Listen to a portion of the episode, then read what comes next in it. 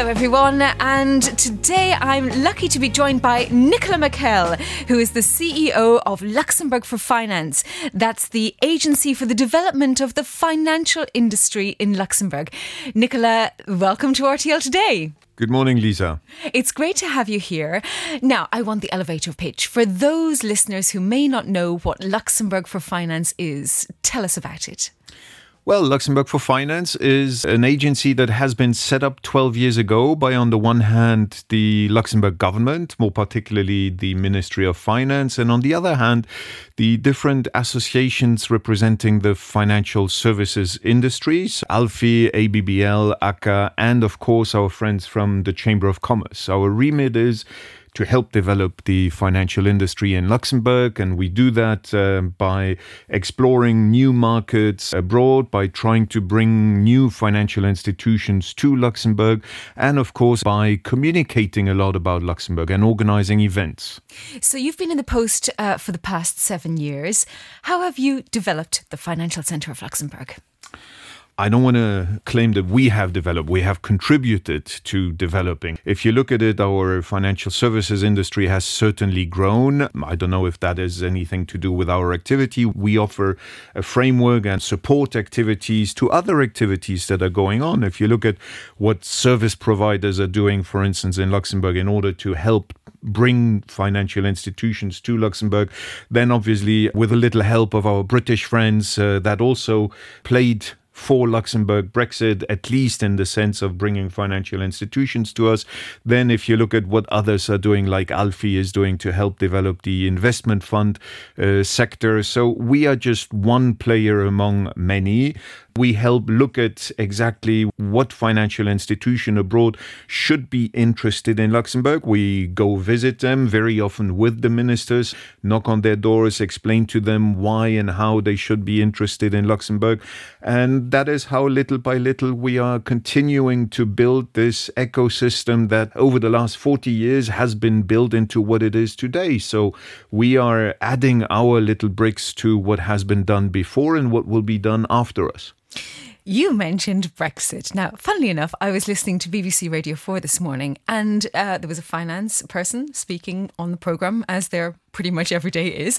And he said that, in fact, not many financial institutions moved out of the City of London, and that they really are at the forefront of fintech and green finance as well. So, how many exodus companies have you had from Britain due to Brexit coming to Luxembourg? Was it as many as you thought?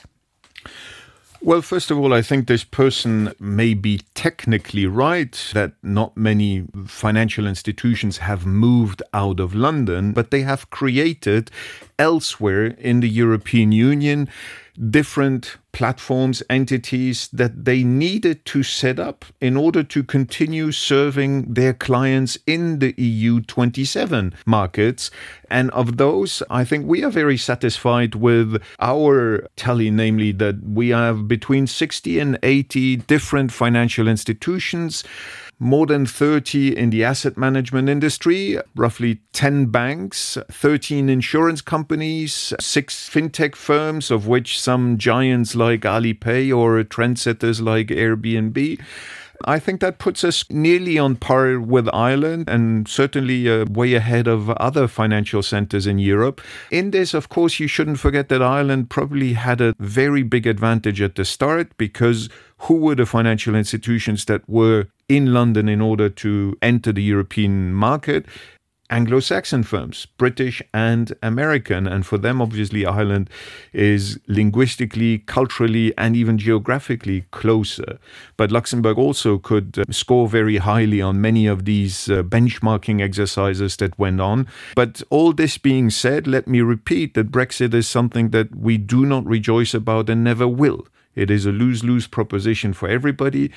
Yet, of course, we are quite happy that when they had to find alternatives to London, many of them did choose Luxembourg. It shows that Luxembourg in these activities is seen as a center of excellence because that was the main reason why they came. It's the ecosystem, it's the expertise that is available in Luxembourg for these activities asset management, insurance, certain banking activities, and then, of course, fintech. Now, the government have also been trying to enlarge other industries, other vertical industries such as space or medtech and the like.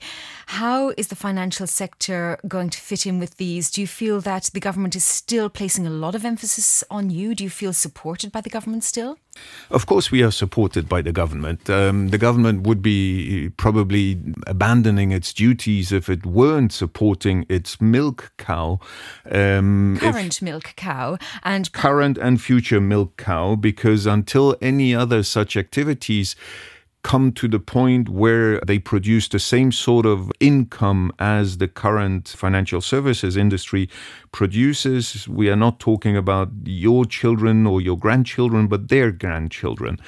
It is simply so that if you look at the way our economy has grown, it's the financial industry that has carried to a very large degree the expenses that Luxembourg can afford, the salaries to uh, civil servants, the social system, and the pension system, and so on, that is to a very large degree stemmed by the uh, financial industry's tax intake. And do you think people understand that? That's a very interesting question whether people understand that. We certainly like repeating it. Um, I'm not even sure that they are interested in knowing. Sometimes you get the feeling they take it for granted.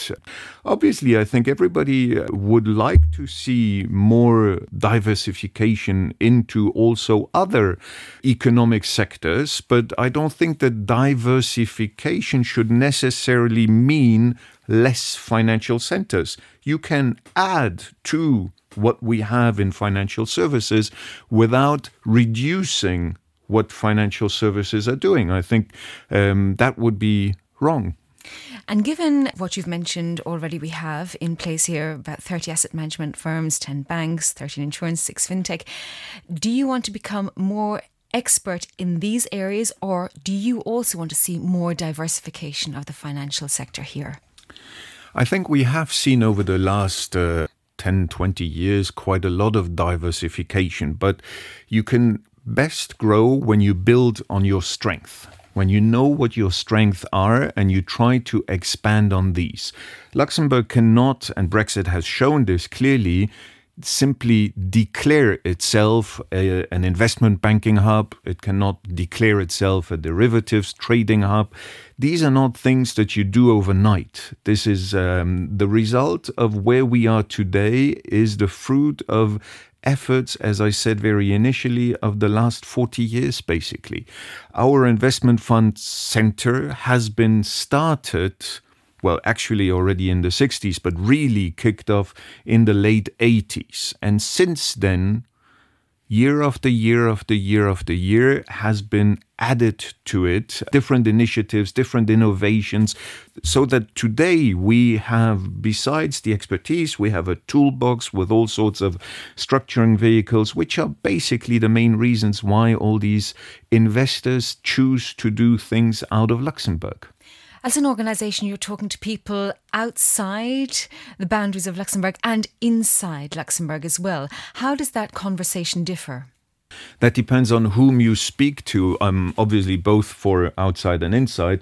Our interlocutors are at the same time the financial services industry people and also because we do a lot of communication with non financial services representatives, such as journalists, for instance. There, it's first of all, very different the way you discuss about the financial industry between professionals and between, for instance, journalists, obviously also professionals, but of a different kind of uh, activity, the media.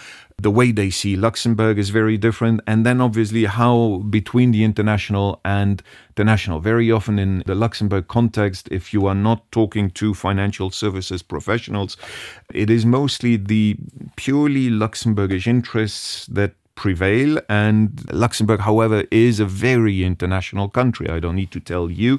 You know this very well, but many Luxembourgers still think they are alone in this country when more than half of the population is not Luxembourgish and is helping to make this country into what it is, is even by now defining what this country is, namely an international country.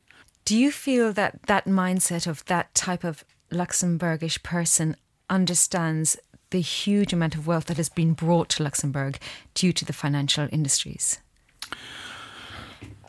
Um, I think that the Luxembourger may probably very well know that he lives in a very special way. It's relatively obvious when you compare ourselves to our friends and colleagues who live in our neighboring countries, whether you compare salaries or you compare the social security system, you compare the pension system. I think we live on an island somewhere of a very special kind. Now, are people aware where this comes from i don't know i i think as i uh, said before they probably to a large degree take it for granted it's maybe our role to get better at explaining how this actually comes about and what we Luxembourgers need to do in order to make sure that it is sustainable in the long term. Moving towards Europe a little more, what do you find frustrating or a barrier or a threat to Luxembourg's role within the EU and beyond that, global financial services? I think frustrating in the EU is that you have a lot of people, including very high ranking and very important politicians, who preach Europe from morning to evening, from dawn to dusk. And then when it comes to actually concrete activities are becoming very protectionist and nationalist, protect their markets and so on. Luxembourg is a country that has always preached Europe because also it lives from Europe. Luxembourg grew into what it is because it is a member of the European Union and of the EU single market. But we are sticking to this and we are walking the talk also. If you look at, for instance, the uh, recent EU uh, recovery fund, the 750 billion that have been put together, Luxembourg is one of the few countries that won't draw very much out of it. But for us, it's very important to be contributing to Europe's recovery. If you then look at other leaders, politicians, and so on, who position themselves as great Europeans, but then when the going gets tough, uh, close up their borders and, and uh, more generally try to protect their markets, that is to me probably the most frustrating thing about Europe. Any examples? No. well, that brings me on to your diplomatic uh, career path. Uh, you were based in Washington. You were also consul general in Shanghai 2011 to 13. And recently across Eastern Asia, there has been a deal signed for their own market to trade freely between countries. What do you think of that? It makes them the biggest uh, single market in the world. Yes, it's certainly something that we should applaud to see different countries not only cooperating but trying to economically integrate. We in Europe have done this ever since the 1950s and it has been extremely beneficial to all of us. Most of the benefits are probably still not fully known to the different populations. Now, the difference is that the project in Asia is very much a strictly commercial, so a trade deal, where we in Europe build multiple layers and multiple dimensions into our integration. And if we, for instance, have been so successful in creating a pan European fund market or more generally a single market in financial services, for instance, it is because next to a supranational authority like the Commission, there was a supranational court of justice that could adjudicate disputes on the interpretation of the common law in the directives and the regulations. There was various other elements of harmonization of consumer protection law and so on and so forth. So the depth and the breadth of how we integrate it has allowed us to go very far. But obviously, every initiative of this kind is to be applauded because I think that it will bring great benefits to the people of the countries involved in this project. And ultimately, once the EU and these different initiatives get together and also cooperate and create trade relations and that will be again beneficial for all of us. I'm a very firm believer in open trade and in globalization. Maybe we need to um, find ways of dealing with um, the weaknesses of globalization or the disadvantages that it brought here and there. But ultimately, in the greater scheme of things, I think it has been beneficial for all of us. What do you view as the weaknesses of globalization? That maybe it left certain people behind, especially people in lower paid jobs in our countries, that these jobs went to other countries, but maybe we need to get better at reskilling them. We see it even today, whether it is in financial services or in other areas. For instance, digitalization is doing exactly the same thing as globalization. It takes jobs away from the people at the lower levels of uh, salary, but we need to get better as a society in reskilling them, offering them new opportunities, and giving them a new way of looking at the, the professional life. You were also just flipping continents based in Washington. You often tweet about the Hill, and I'm sure you were avidly watching the elections recently. How did you find life in Washington, and how have you seen American politics change more recently? Well, life in Washington as a city is, of course, fantastic because it's a beautiful city with a great quality of life. The capital of the United States is fascinating because it's the political center of the world. I was there also at a moment when the Obama phenomenon started and he ran his campaign, he won the elections. My goodness, the impression of change really i mean a new epoch opening. This wind that blew there when um, i was on the national mall in washington dc in january 2009 by freezing temperatures uh, to wait for the moment that uh, president obama was sworn in and there were 2 million people who thought that this was the moment a new political era would open. And then the pendulum swung back. Now we will hopefully see with the victory of Joe Biden in these elections a return to a different sort of uh, dialogue between the United States and Europe or the rest of the world for that matter. I think what we have been mostly missing is the cooperation on great issues and challenges that we are facing, I think we would all agree that they are not lacking. There are enough challenges that need both the United States and Europe if we cannot have that conversation, then it's difficult to each in our own corners tackle these challenges. And I hope that what we will see is that the United States will, in the words of Bill Clinton, again lead by the power of their example and not the example of their power. That's a beautiful phrase. Thinking about legacies and careers, there was great excitement there when you were talking about your time in Washington. Would you like to return to life on the road, life as a diplomat, representing Luxembourg abroad? Yeah, I think that uh, I'm currently still having fun in my present job, even though the job has uh, obviously completely changed with the current crisis. Normally, I was on the road quite a lot in my current job, but getting back into the circuit of Luxembourg's diplomatic uh, is, is probably a medium to long term goal that I still cherish. I am fundamentally a Luxembourg diplomat. That's also why I was appointed to this current role. So once a diplomat, you're always a diplomat. I could very well imagine myself someday going back and uh, representing my country in uh, whichever capital or at whatever international organization that uh, should be. I'm glad you brought uh, coronavirus up before I did, or at least the, the mention of it. How do you think that's going to affect global markets? Well, uh, it has already affected them quite a lot. You see that the European Commission is predicting for 2020 a 7.4% recession in the EU. Um, the first half of 2020 even brought about a recession that was worse than the Great Recession of the 1930s. We are living extraordinary times. If anybody had told you, even in January this year, that we would see such a recession this year, you would first of all have declared that person totally nuts. And second, you would really have gotten scared because nobody was expecting this. Interestingly enough, financial markets seem for the moment not really to have factored it in after an initial quite a big dip in February, March, 25, 30, 40%. They have recovered. Uh, why they have recovered, we can discuss that until the cows come home.